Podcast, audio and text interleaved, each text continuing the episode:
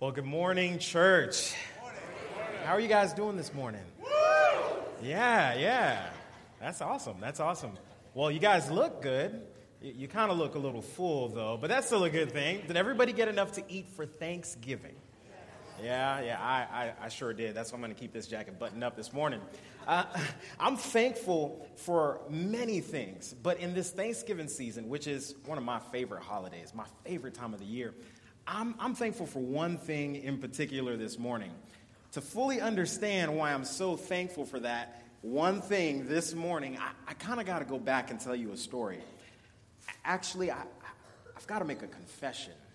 You see, I'm here and I am a failed senior pastor. Years ago, I had a team who depended on me to work out all the details and figure everything out, and I let the team down because I didn't think through everything. I was nine years old. Uh, and I tried to start my own church. so here's how the story goes My dad has been a pastor my whole life. He's still in the ministry, he's in Haiti, pastors churches over there. I grew up in church. My mom, she's a prayer warrior, has a Bible in her hands at all, all times. So I grew up in church, hearing Bible stories and all those sorts of things. But at a very young age, I was about nine years old, I got this illustrated Bible. All right, it was this small illustrated Bible. I don't remember where I got it from, but man, for the first time, the stories of the Bible started coming to life to me. And I read that book forward and backward. So if you were around me when I was nine years old, you got a mini sermon no matter what. And whoever would listen, I would preach to them a sermon.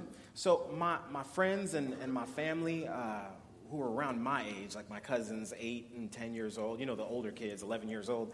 And they, they came to me and they said, You know, your dad's a pastor and he preaches.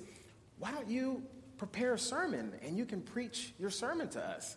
I thought that was a great idea. I'm like, Yeah, let's, let's do this. I'm ready to go. And then that kind of morphed into, well, why don't we just start our own church and we can just do our own thing? So we decided to do that. But me, being the pastor's kid and always watching my dad, I understood that I needed to hire a staff if I was going to launch a church. So we interviewed candidates, and I selected an assistant pastor.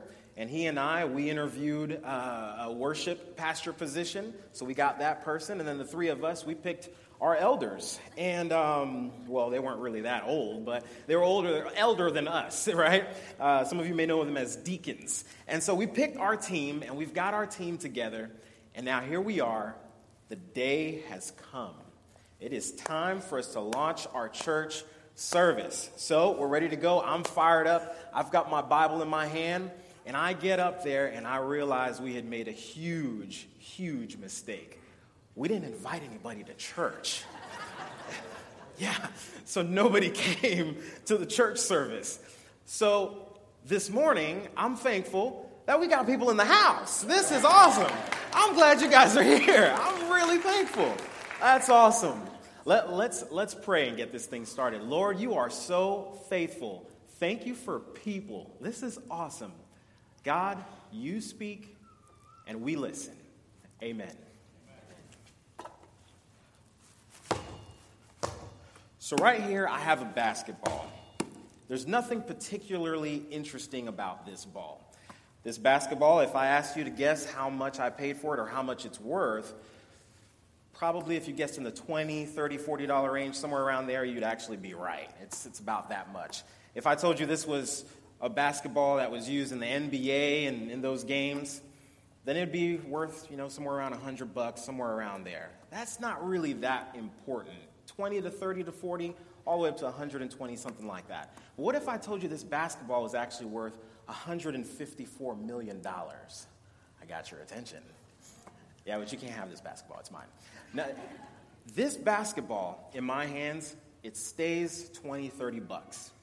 But once I put this basketball in the hands of someone like LeBron James, it's worth $154 million over the next four years. That's the deal he just signed with the Los Angeles Lakers. So let's take another example. What about this candle here? All right, this is cedar magnolia. It smells awesome. It's fantastic. I picked it up myself. I didn't let my wife do it. I did it myself, so I'm proud of myself. I did this at Target too, and I walked out with just this, so that's equally as impressive. So this cedar magnolia candle was worth $19.99. I didn't take the tag off. It's worth $19.99. But what if I told you that this candle is actually worth multiple bestsellers, number one hit TV show? What if I told you that this candle is from the Magnolia Connection collection from Joanna Gaines? And if you're newly married, you know exactly who Joanna Gaines is because you've seen the Fixer Upper episodes and the reruns. Yeah, just like me. So this candle goes from $20 in my hands to multiple bestsellers, hit TV show, and now Joanna Gaines has just announced that even though she's left HGTV to focus on her family, and it was a hit TV show, even though she left that to focus on her family, they're coming back to television, but now they're coming with their own television network. So in my hands, it's 1999, and Joanna Gaines' hands, multiple bestsellers, hit TV show, and now your own television network. How about one more example? How about this guitar over here? We've got some incredible gear and incredible musicians here at Harborside. That guitar in my hands, I'm not going to pick it up because I don't want to break it, but that guitar in my hands is worth whatever he paid for it.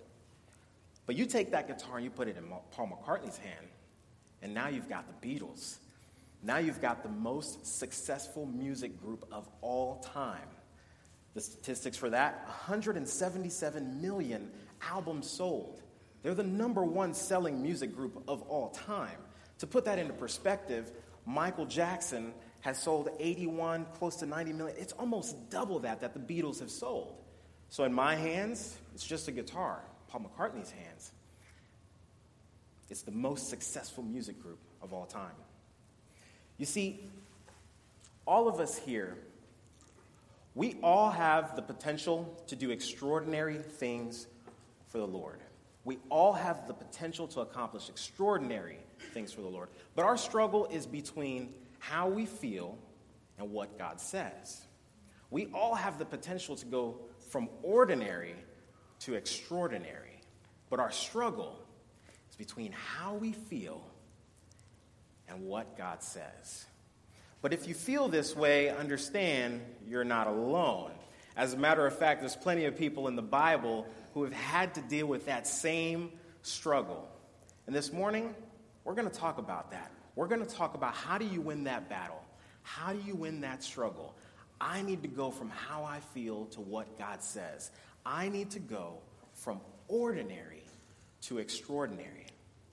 To do that, we're going to go to the story of Moses, right? We're going to crack open that little illustrated Bible that I got when I was nine years old. And I remember reading the story of Moses, and it just came to life to me for the first time. A few weeks ago, Tom Goodlett, he explained the, what happened when Moses went to see Pharaoh and the plagues and all those things that ensued. And then right after that, Griffin Gilstrap got up here and he told you about Joshua and how he took the mantle from Moses. He, he was charged by God, hey, Moses is gone, now it's your turn. This morning, we're going to focus on a piece of that, a small piece of Moses' story. We're actually going to go before all of that took place. We're going to go to where Moses first met God. And this is the story of Moses in the burning bush. So here's a little bit of a background. So Moses was in Egypt. He leaves Egypt and he flees to the wilderness. He's in this faraway land. But now he's got his own family, He's got his own business. Everything is going fine. He's just going through life. And one day, as he's walking, he sees this bush, and it's on fire, but the fire doesn't consume it. It's, it's not completely destroying the bush. And that grabs his attention. And then a voice comes from that bush and says, Moses, Moses. Now, if it was me, that's my cue to run. But Moses, he's there, and he says, Here I am. Here I am. And what happens is this conversation between this bush and Moses. Well, the voice coming out from the bush was the voice of God speaking to Moses. And God begins to lay out the entire plan. Moses, I've heard my people. Moses, it is time for the Israelites to be free from slavery, from the Egyptians, from Pharaoh. And you're my guy. You're the guy that's going to do that. Well, Moses then responds going back and forth with the Lord, Moses is telling God all the reasons why he's not the guy. It's like, but God, I, I can't be that. I've never done that before. I, I can't do that. I'm slow. The Bible even says he's slow of speech. It's like, I've got a speech impediment. How am I going to do those things? And they go back and forth. And then we get to our text here where the conversation happens. It reaches to this point where God's angry with Moses. And he's like, all right. Then the Lord said to him, What is that in your hand? A staff, he replied. That's Moses. The Lord said, Throw it on the ground. Moses threw it on the ground, and it became a snake, and he ran from it. Then the Lord said to him, Reach out your hand and take it by the tail. So Moses reached out and took hold of the snake, and it turned back into a staff in his hand. Now you see, that staff follows the story of Moses. That staff, you see it mentioned many, many other times in the Bible. But it was Moses in this moment, in that moment in the conversation with God, he finally said yes to God. He said, Okay, Lord, if you're going to do this, you can do it through me. In order for us to go from ordinary to extraordinary, in order for us to move away from how we feel and move into what God says, we must stop disqualifying ourselves. Like Moses, we've got to stop disqualifying ourselves. Moses went back and forth with the Lord. I can't do this because of this. I can't do this because of that. As a matter of fact, when Moses finally goes to see Pharaoh, he's 80 years old. Moses had excuses, but God had purpose and he had a plan. So if we're going to move from how we feel to what God says, we must stop disqualifying ourselves. So let's move on to a different story. This is a story I love. I love this story. This is the story of David, right? So, David, he's got a complex, really, really complex story. Where we're going to take this story is the point where David is anointed king. He is going to be the next king of Israel, but he's still very young. We're years away from David actually being King David. Well, the moment that we're taking it from is David and Goliath. And if you know the story of David and Goliath, you've got Israel on one side, and then you've got the Philistines on the other side, and you've got Goliath. Goliath is a big dude, all right? I've never been a big dude in my life, but I've got big friends. You know, they kept me away from the bullies and all that stuff. I've been friends with a few Goliaths in my day. Goliath is a big dude. He's nine feet tall, all right? That's, that's like two of me. He's really, really tall. And it even says that the coat he's wearing weighs 120 pounds. The spear that he has is like another 20 pounds. Just the spear head is another 20 pounds. And he's standing on this side, all right? He's on the Philistine side. Sorry to call you guys Philistines. I, I love you guys, all right? We're going to be Philistines for this morning. So he's on the Philistine side, and he's saying, Bring out your strongest warrior. Bring him out. Let's face him one on one. Bring him here. We're going to go, we're, we're go head to toe and we're, or head to head, and I'm going to take this guy down. Bring out your strongest, most formidable warrior. And then you've got David on the other side, and David's on the Israelite side. But before David actually even goes there, there's something that happens. David hears about what Goliath is saying. He's like, Who's this guy? Who's this Philistine saying all these things against the armies of the Lord? Does he know who God is? So David goes to Saul, who's the king at the time. David goes to Saul and says, Hey, Saul, I'm going to take this guy down. But David is still young. You've got nine feet tall, 120 pound coat. Then you've got David, young guy. Bible says he's handsome. Uh, he's probably smooth face, hasn't had to shave or anything like that. And so David is on this side, and Goliath's on the other side. So he goes to Saul and says, I'm going to take this guy down. So Saul says, All right, if you're going to do that, take my armor. So, this is where we take our story from. Saul put his own clothes on David. He put a bronze helmet on his head and dressed him in armor. David put on Saul's sword and tried to walk around, but he was not used to all the armor Saul had put on him. He said to Saul, I can't go in this because I'm not used to it. And David took it all off. He took his stick in his hand and chose five smooth stones from a stream. He put them in his shepherd's bag and grabbed his sling, then went to meet the Philistine. So David, he's got all this armor from Saul. You're going to need this to protect you. You're going against Goliath. He takes it all off, says, I don't need any of this. And he goes and grabs five smooth stones and a sling. So, Goliath, big dude, 120 pound coat, spearhead, heavy. David, stones and a sling, a slingshot. And he goes after Goliath. Now, we all know David wins that battle. But if we're not careful, we'll miss this point right here. In order to go from how we feel to what God says, we can't allow what we're carrying to hinder our purpose. We've got to take it off. David could not go into battle with something that wasn't his. He had to use a sling and some stones. And God used that ordinary thing to do an extraordinary thing. He had to move from how he felt to what God says. One more story is a story of Samson, the strongest man that ever lived. Again, Samson's story is very complex. The piece that we're going to focus on this morning is this time where Samson finds himself in a field. They've delivered him to his enemies, and his enemy is coming to capture him. Now, Samson is so strong, he's so formidable, he's infamous for being so strong and taking down mountains of people. Just, he is the strongest man, the baddest dude in the land. So they send a thousand guys to come after Samson, a thousand warriors, and Samson's bound up. So here it is, and you've got Samson looking out, and there's a thousand men coming at him. He has no sword, he has no spear, he's got nothing. His hands are actually bound. And this is where we take our story from. When Samson came to the place named Lehi, the Philistines came to meet him, shouting for joy. Then the Spirit of the Lord entered Samson and gave him great power. The ropes on him weakened like burned strings and fell off his hands. Samson found the jawbone of a dead donkey, took it, and killed a thousand men with it. That's ordinary to extraordinary. Now, let's put it this way, so maybe this will under, you'll understand the scale a little bit better. That's like everybody in this room charging at me, and all I've got is the jawbone of a donkey, and you guys have swords and spears and all that. Yeah. Actually, look to the person next to you and say, I think we can take this guy. I feel really sorry for you guys in the front because you're going to get my best shot. I, am coming at you really, really strong. But outside of that, you guys have a really good chance of taking me down and taking me out.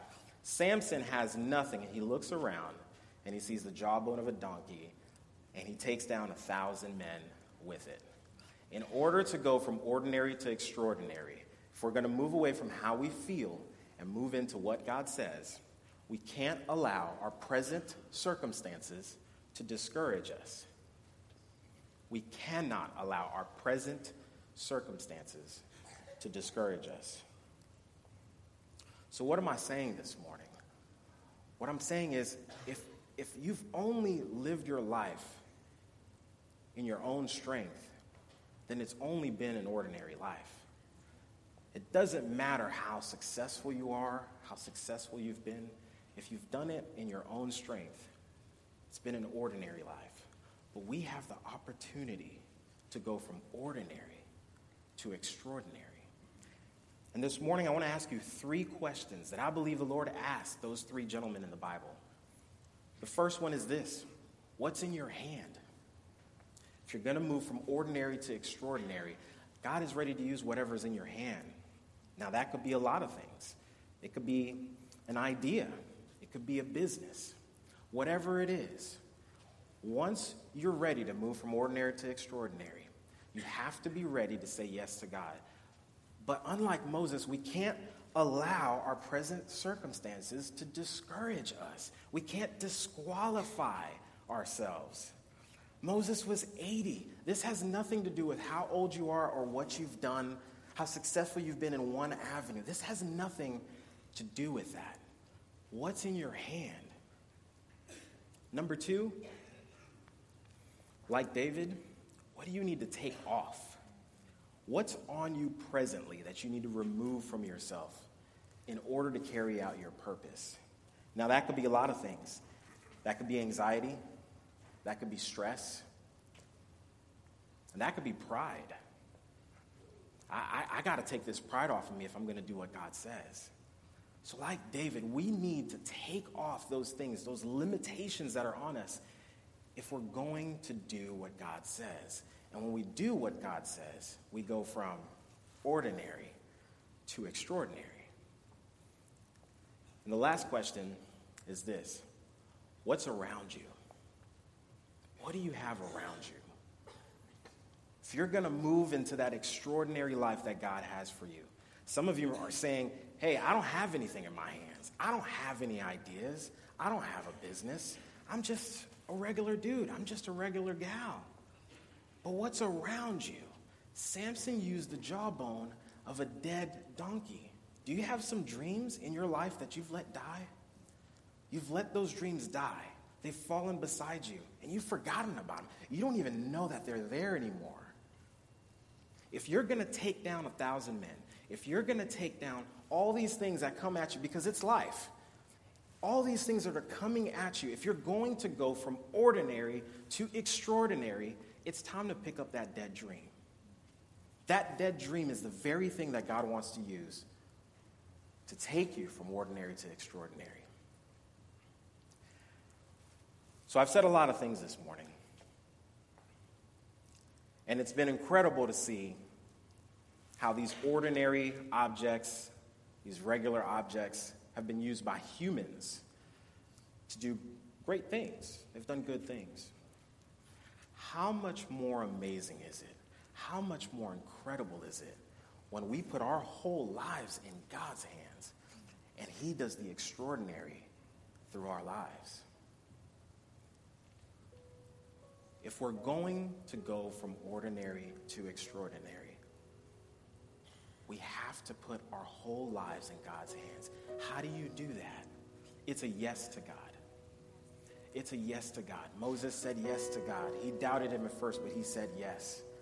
David, when he heard what was going on, he said yes to God. Samson, the Spirit of the Lord rushed in him. He said yes to God. If we're going to move from how we feel, which may be fear and insecurity and doubt and anxiety and stress, and move into the extraordinary things that God has for us, which is peace and love and joy. If we're going to move from there to there, we have to say yes to God. Our lives are normal, are regular, no matter how accomplished we are.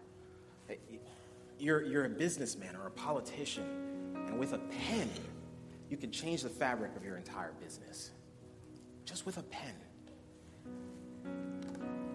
But the most important thing in your life is what God says. This is impressive, but this is extraordinary. We have to do what God says. And what He says, we have to align how we feel with what He says. How does that happen? Through a yes. In John chapter 15 and verse 5, says, I am the sprouting vine, and you're my branches. As you live in union with me as your source, fruitfulness will stream from within you. But when you live separated from me, you are powerless. God wants to live us wants us to live a fruitful and powerful life. And if we're going to go from ordinary to extraordinary, it's that yes to God. It's placing our lives, everything we have, in God's hands. So, quite simply, it's this my life in God's hands becomes something more. Your life in God's hands becomes something more. I want to invite the prayer partners to come forward, and let's all stand.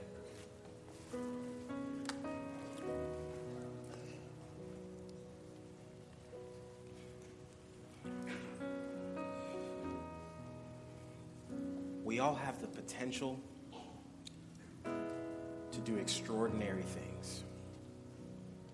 God sees that potential every season of our lives. And He wants to use us to do extraordinary things for Him. Maybe you're here and you're saying, I've never surrendered my life to Jesus.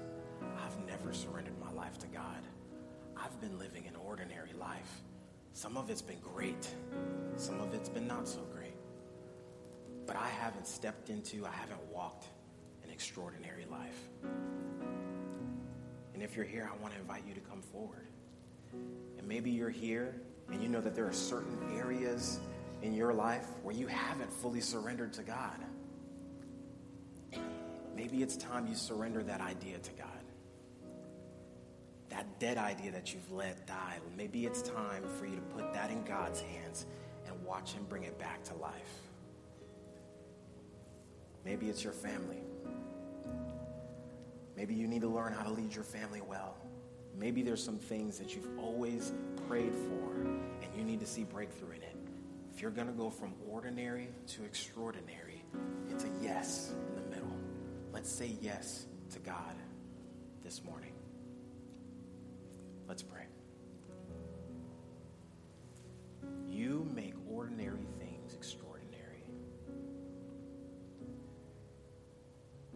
How we feel and what you say is such a big gap. This morning we say yes. We say yes to you so you can close that gap. Come into our lives. Use what's in our hand. Use what's around us. Use what we've taken off and we've picked up. Use all these situations and things that we have in our lives. We invite you, Lord, to help us go from ordinary to extraordinary. Amen. Thank you. You're dismissed.